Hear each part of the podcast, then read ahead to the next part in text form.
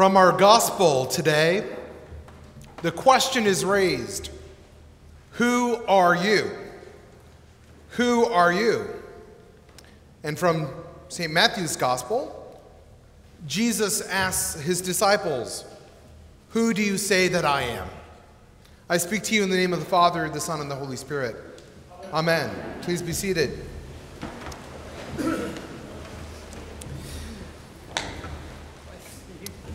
I'm working with the theory that the genesis of most conflict, whether they are domestic, they are national, or international, begins with a lack of self awareness. We seem to be living in an era where we desire to be the star in our own drama, much to the detriment of what is happening out there in the world. And such a narcissism is so pervasive that it springs up ego conflicts, which manifests in most situations of deep and desperate wars. Today, we read in the gospel that John the Baptist is asked the question Who are you? What are you about? What is your call in life?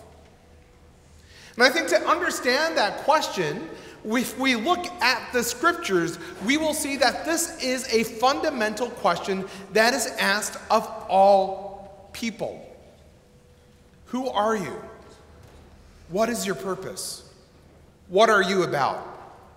And I think there are many different ways to answer these, this, this fundamental question or these fundamental sets of questions. For example, you have Joseph. Joseph in the Old Testament was the dreamer.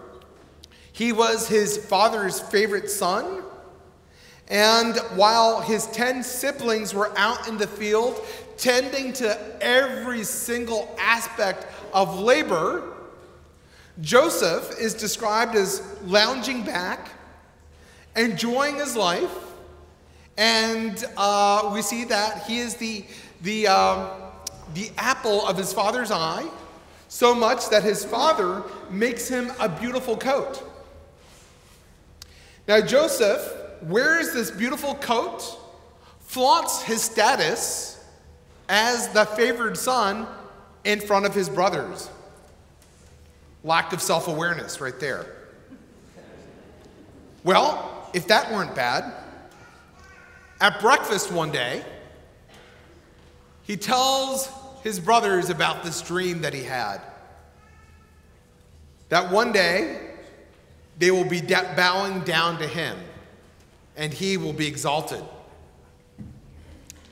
Even his dad, who was listening to that conversation over breakfast, was bemused, befuddled, and truly said, Joseph, you lack self awareness. Think about that. Now, you contrast that with you know, um, a few years later, Moses, who left the royal court of Pharaoh, he was a prince, and enters into the wilderness. And he begins a new life. And in the midst of this new life, he's happy because, one, he gets along with his father in law, and that's the key to any successful marriage. And his wife loves him, He's living life.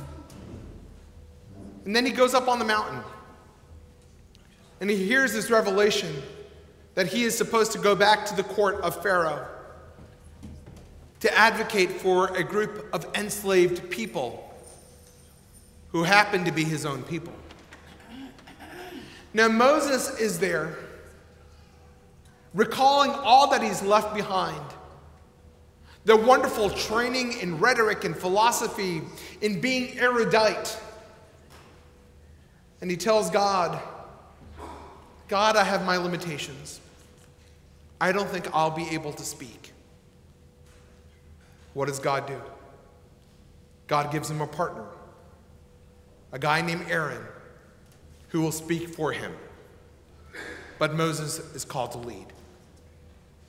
You know, that aspect of Moses' self awareness, knowing his call, yet recognizing his limitations, is a beautiful, beautiful story about self awareness. You know, that term has become such a buzzword in management and leadership books. Even before Daniel Goleman's seminal work on emotional intelligence, self awareness has made the rounds. But I think self awareness is actually fundamentally scriptural. From Scripture, self awareness is rooted in the fact that our bodies, our flesh, our mind, and soul are the temple of the Holy Spirit. And we acknowledge this through baptism.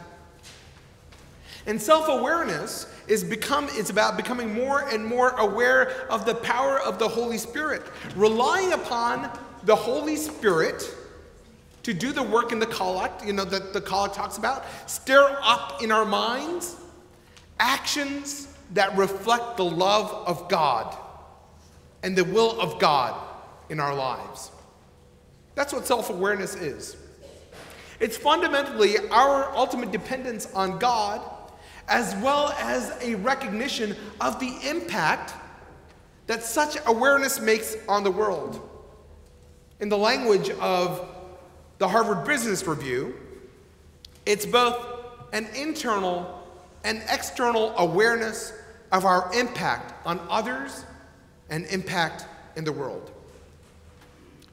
So that's why the question raised to John the Baptist in the gospel today is poignant. Who are you? Who are you? Now, John is confronted with this question. And in that question, he has to ask himself in a matter of seconds before giving an answer Who am I? Is he, am I the Messiah? John recognizes that he is not the Messiah. Am I Elijah or the prophet who just mysteriously ascended up to heaven? John answers no.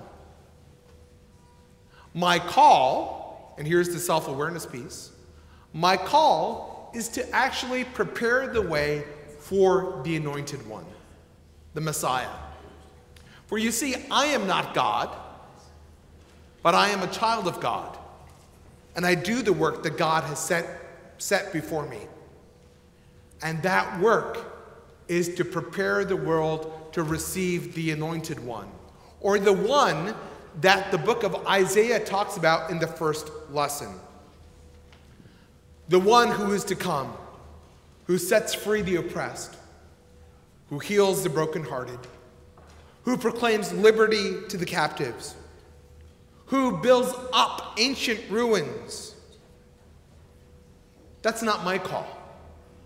But my call is to prepare for the one who is to come. That's why John, in a moment of self awareness, says, I am the voice of one crying out in the wilderness, make straight the path of the Lord. For my role is not to save you or to save other people. Rather, my role is to set the stage and recognize, for you to recognize, the good news in Jesus Christ. John the Baptist is able to do this because he proclaims a fundamental truth about his humanity and our humanity. He says, I am not worthy.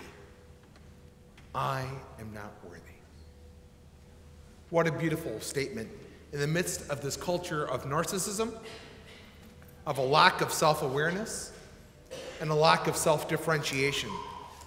To recognize that we are not worthy in and of ourselves to do anything.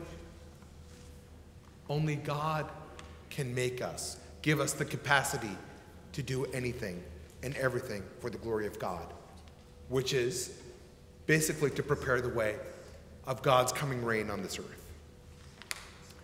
Beloved, Advent is a time of yearning, longing, and awaiting. We await the coming King.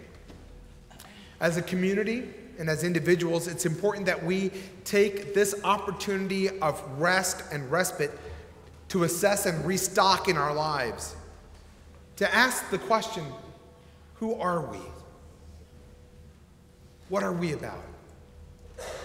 This Advent, take stock of your life. Offer yourselves up to God. We can only do that if we recognize that we are fundamentally God's children. You know, a sense of unworthiness is not beating yourself up all the time. That's not what, what I'm trying to say. What I'm trying to say is that God can use all of you in different ways. One way could be by offering a smile to other people, by welcoming other people. Some of you are called to, to, um, to change the world in different ways. That's good. We do that with the awareness that we are not doing this, but God who loves us is working through us. May these words continue to guide us this Advent. Amen.